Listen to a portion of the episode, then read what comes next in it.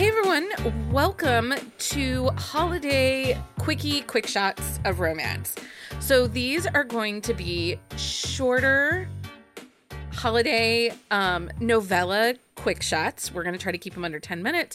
And I forgot to tell you that I'm Becky. So, and joining me for this episode is Heather. Hi, Heather. Hey, Becky. Um, I got 10 minutes? Yeah, there's it's only 134 pages.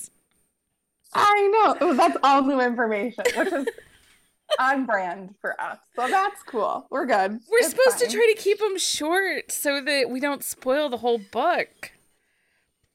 True. True. Okay. I can do this. It'll be perfect. You'll be fine. So, on this episode of a holiday quickie, we are reviewing Four Pucking Christmases by Emma Foxx.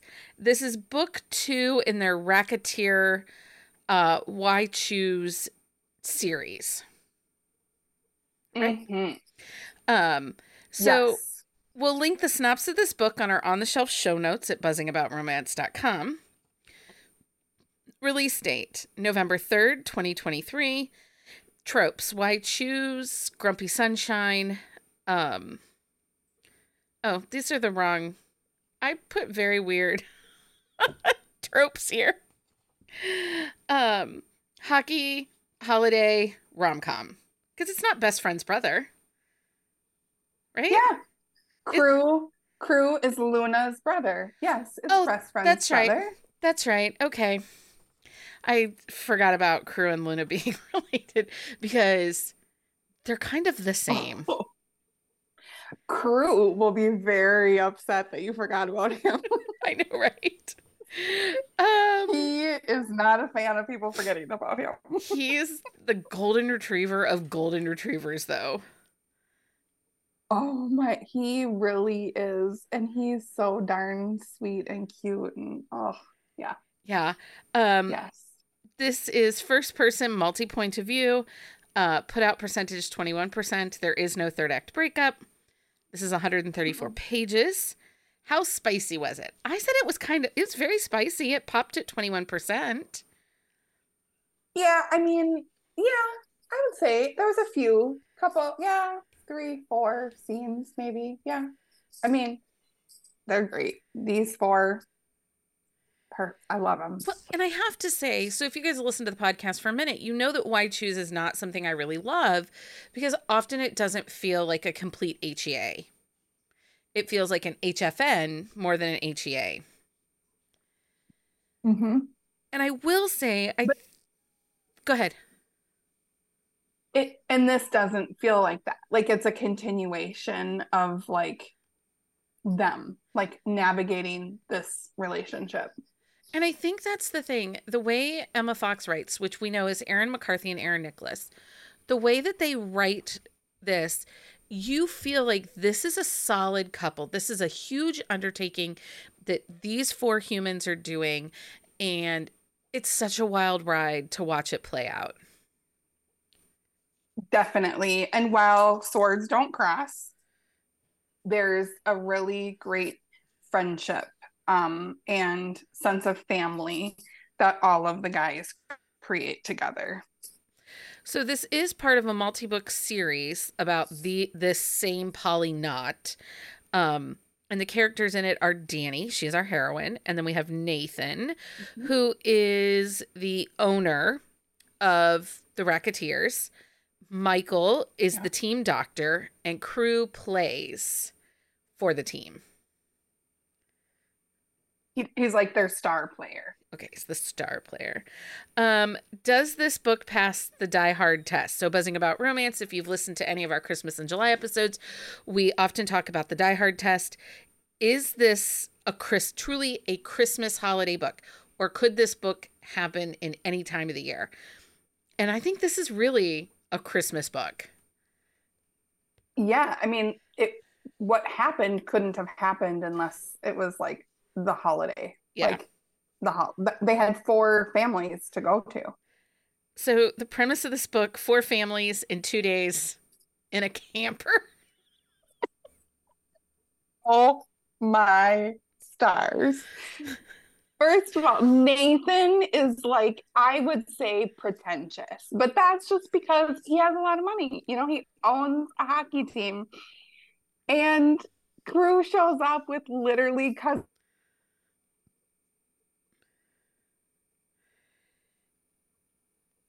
They are wild, this family. Um, the, these four, and they're all very different individual characters. Um, Nathan, so his family is going back to visit his grandfather, which is not always lucid. No. Mm-mm. Grandpa's a wild ride. Yeah, I mean, and Alzheimer's is a major factor. And I think it was handled, like was talked about so perfectly. Yeah, I I will be honest, I had a grandparent pass from Alzheimer's, so it it was very mm. personal. Um, but yeah, grandpa he's yeah. It was you're right. It was done very well. Um, so after they leave Nathan's family, they're off to visit Crew's family.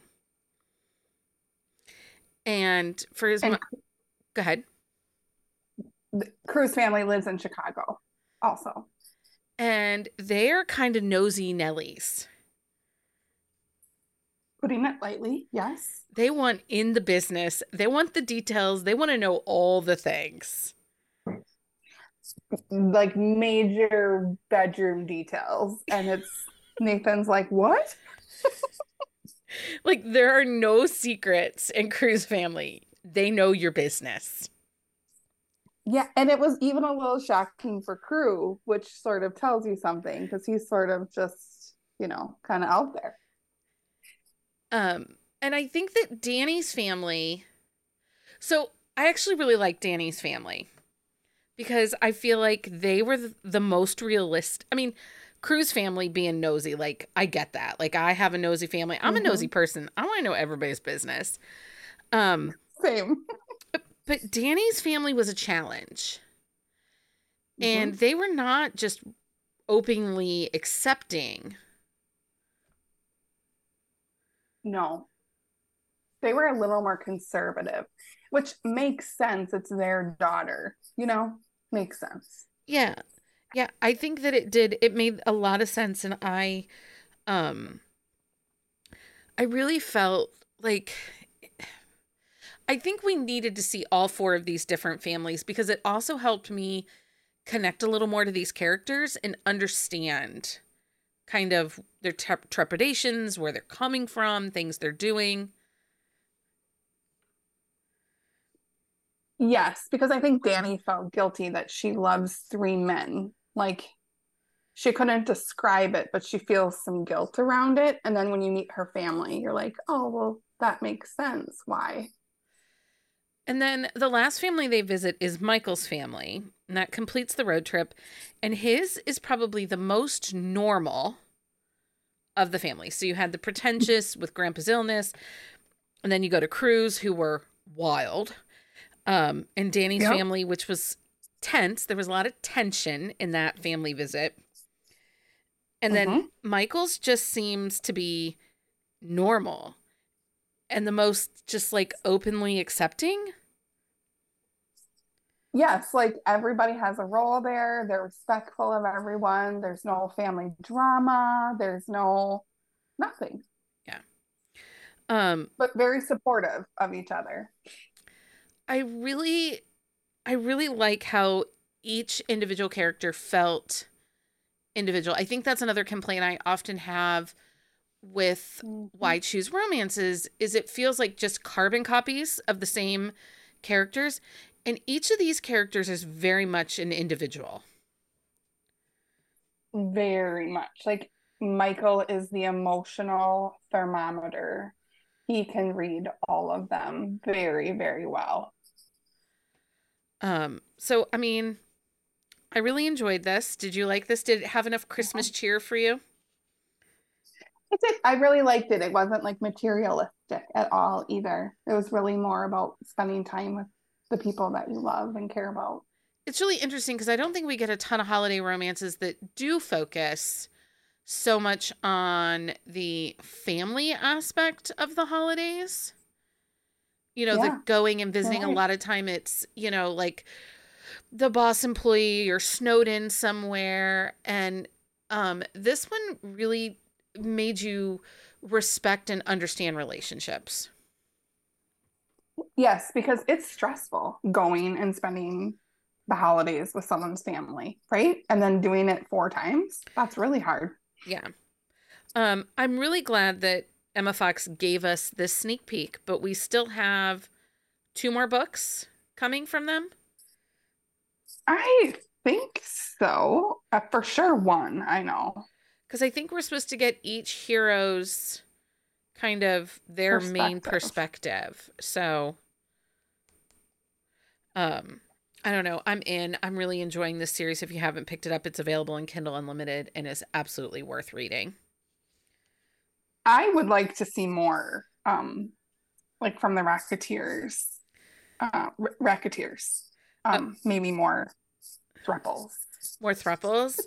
um, yeah, I Mhm. think she hinted when we did our live that we might see another thruple.